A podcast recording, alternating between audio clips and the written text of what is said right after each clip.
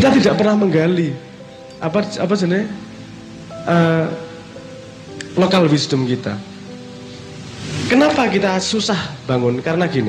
Sekarang ini kita kenapa susah bangkit? Saya saya ngomong mau ngomong kebangkitan seperti apa? Kalau kamu tidak mengambil ilusi paling dasarnya, pasti akan terjadi tidak akan terjadi kebangkitan yang nyata. Kenapa? Karena lapangan perangnya sudah ditentukan oleh mereka. Lihat, sistem ekonomi kita mengikuti cara internasional. Bahkan cara akuntansi aja yang ngatur IMF. Kita percaya pada ilusi bahwa yang membuat pekerjaan adalah sekolah. Sekolah sama dengan kepandaian. Padahal sekarang krisis yang namanya mahasiswa.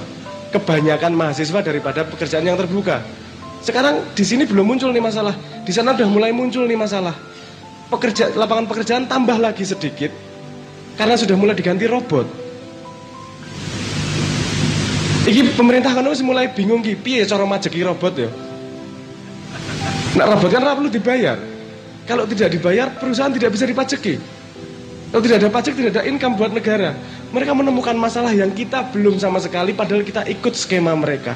Selamanya kalau kita ikut lapangan perang itu kita tidak akan bisa bangkit kalau kita tidak punya hipotesis sendiri terhadap peradaban kita. Ini saya baru dengar nih. Tepuk tangan saya, Bang. Ini baru saya konfirmasi, saya kejar nih. Sekarang Indonesia eh, di dunia pendidikan nomor satunya siapa? Finlandia. Anda tahu Finlandia belajar dari siapa? Dia belajar dari Tulisannya Ki Hajar Dewantoro. Saya baru dengar kabarnya ini, saya cari sumber primernya. Saya sedang saya cari sumber primernya. Sementara Taman Siswa sendiri sudah tidak mengikuti Ki Hajar Dewantoro karena kalah dengan tekanan Kementerian Pendidikan. Yo, aku orang ngomong menterinya saiki yo, tapi kalah kalah oleh sistem. Harus ada standarisasi ini ini gini gini gini dan seterusnya. Lihat ironinya. Yang terbaik di dunia Finlandia itu belajar dari kita. Dan sekarang kita belajar dari Finlandia. Di sini sini ra.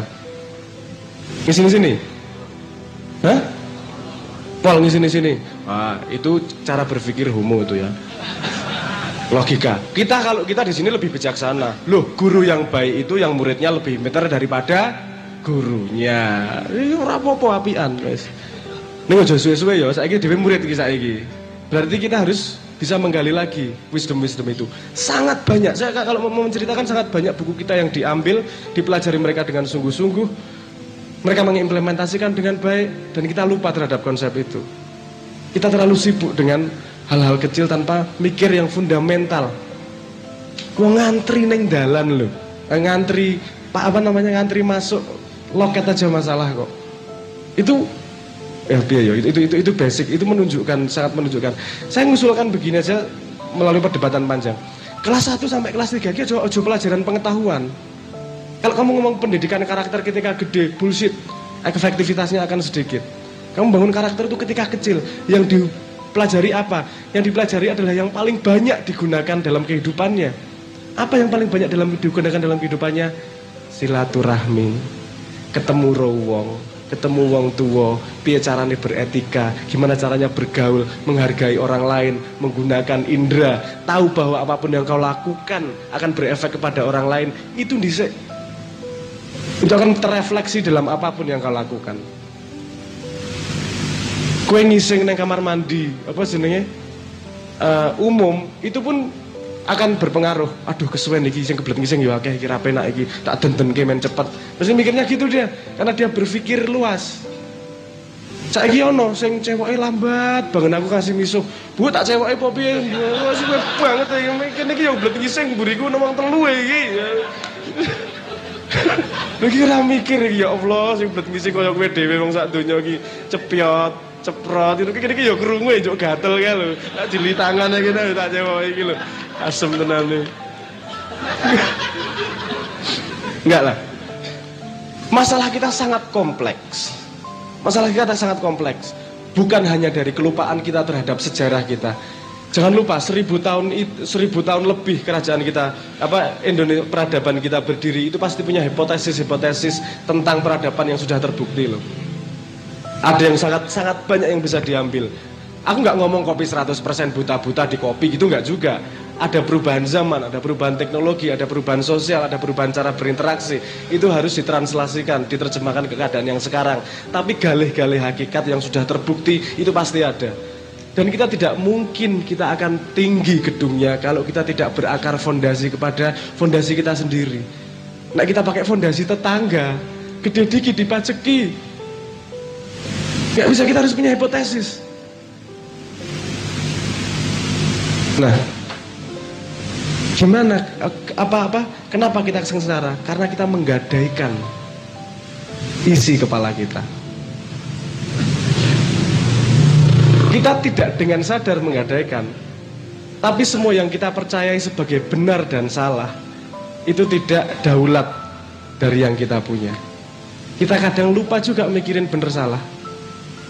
Semua benar salah itu datang dari sistem kepercayaan yang kamu pegang. Semua benar salah. Tidak ada kata benar, tidak ada kata salah kalau kamu tidak punya belief system yang menjadi titik timbangan. Apa yang ini jenenge? Tuas apa? Titik tengah jungkitan itu loh. Ini namanya belief system. Misalnya gini, mangan babi salah apa benar? Karena kue wong Islam, belief system adalah orang Islam. Nak kue duduk wong Islam, ya ora salah.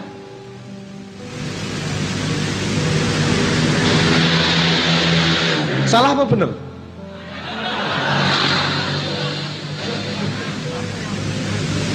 Belum sampai salah bener ya. Neng ya rada mbrebeki kuping su ngono ora. Ya ora ora apa-apa. Gini. Itu tadi, Habib tadi Habib Anis tadi sempat ngomong gini. Kita lupa yang di dalam, kita selalu ter apa namanya? ter sibuk dengan yang di luar, nggak tahu yang di luar apa ngambilnya dari mana, pokoknya kita adopsi saja. Di sini dulu terakhir kita pernah ngomong tentang personalitas, identitas dan seterusnya ya. Saya saya pengen satu langkah lagi apa namanya lebih ke dalam daripada situ. Kalau kita sering ngomong yang di luar yang dan di dalam, itu kan selalu ada batas. Kalau keluar di dalam semua paham lah. Tapi maksudnya mana luar, mana dalam.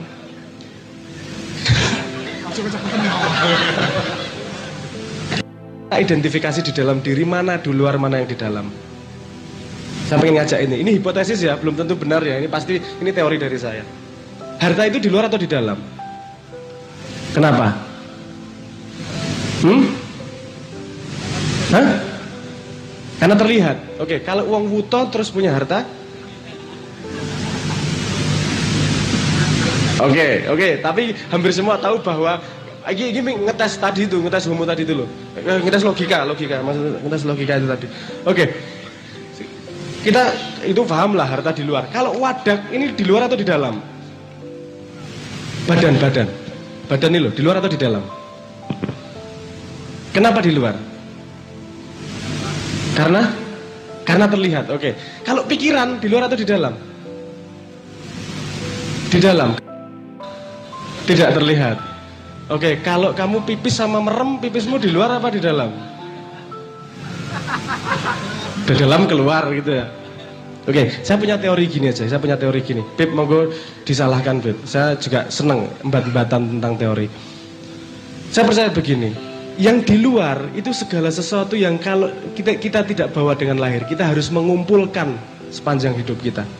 Harta itu kamu kumpulkan kan? Kamu mengumpulkan harta milikmu gampangnya gitu yang tadinya bukan jadi milikmu kamu membelinya menukarnya dengan sesuatu jadi milikmu itu di luar karena kamu harus mengumpulkan kalau badan itu kamu mengumpulkan atau enggak?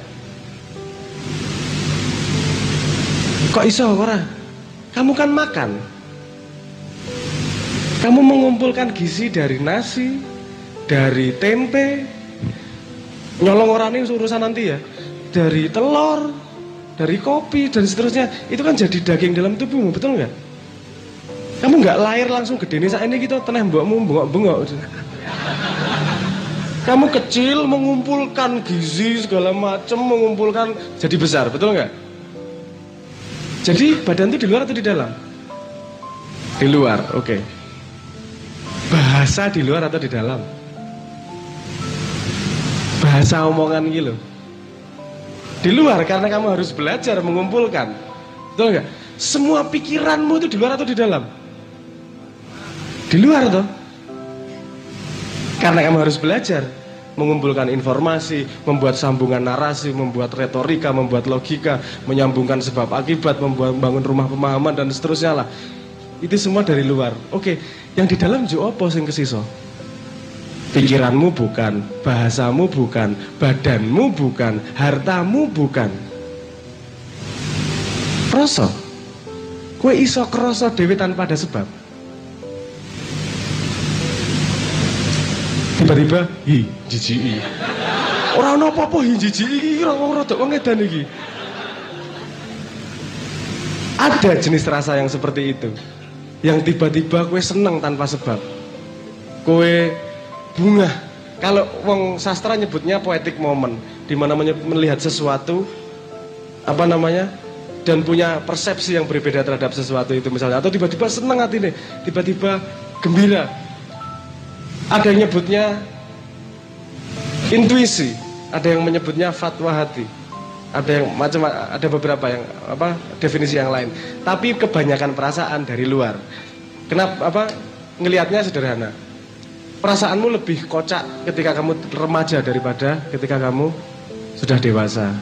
Entah karena utangnya sudah banyak, tapi setahu saya dari wadak sendiri memang dari badan sendiri kalau memang remaja hormonnya masih mencoba menyeimbangkan sehingga emosinya masih perasaannya masih terombang ambing. Oke kita balik lagi. Terus yang di dalam yang tersisa apa? Nek bukan pikiranmu, bukan omonganmu, bukan wadakmu, bukan hartamu apa?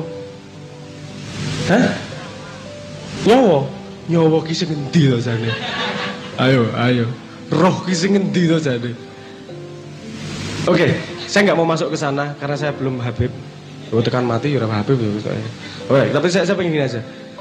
Saya pengen menyebut sebuah kata saja yang sangat-sangat sederhana dan kamu pernah mendengarkan setiap hari. Tapi itu paling berharga, tapi paling dilupakan dan paling disepelekan di luar di, di luar semua apa di, di selain yang itu semua Jangan lupa bahwa kamu tuh hidup loh. Ya, ada hidup dalam dirimu. Anak aku ngomong tajali ndak pengaruh Arab ngono kok jari ini. Ono sing wis Twitter aku, itu pengaruh Arab itu, bukan yo wis oke lah. Aku tak ngomong hidup wae. Hidup. Sesedih apa pun dirimu kamu hidup atau enggak? Kamu semenderita apa pun hidup atau enggak? Soalnya nak menderita banget juk mati gue mesti ngomong menderita. Ya lah. Jadi apa pun di dunia, apa pun yang kamu alami hanyalah ekspresi dari kehidupan. Yang namanya bersyukur dan bersabar akan otomatis kalau dalam setiap langkah langkahmu yang kamu sadari adalah bahwa kamu masih hidup. Nah bangsa ini dandani, bangkit, reformasi, menata, ini tadi mengubur rampe dari hidup bagaimana semakin banyak hidup yang bisa terjaga, sebagaimana semakin banyak ekspresi hidup dari Tuhan yang bisa hidup lebih lama, maka urip kimen urup. Sehingga kesengsaraan itu tidak lagi dilihat sebagai penderitaan. Sengsara nggak masalah, asal itu ekspresi dari hidup. Tapi bukan apa? Bukan memadamkan api kehidupan, tapi menghidupkan api hidupmu.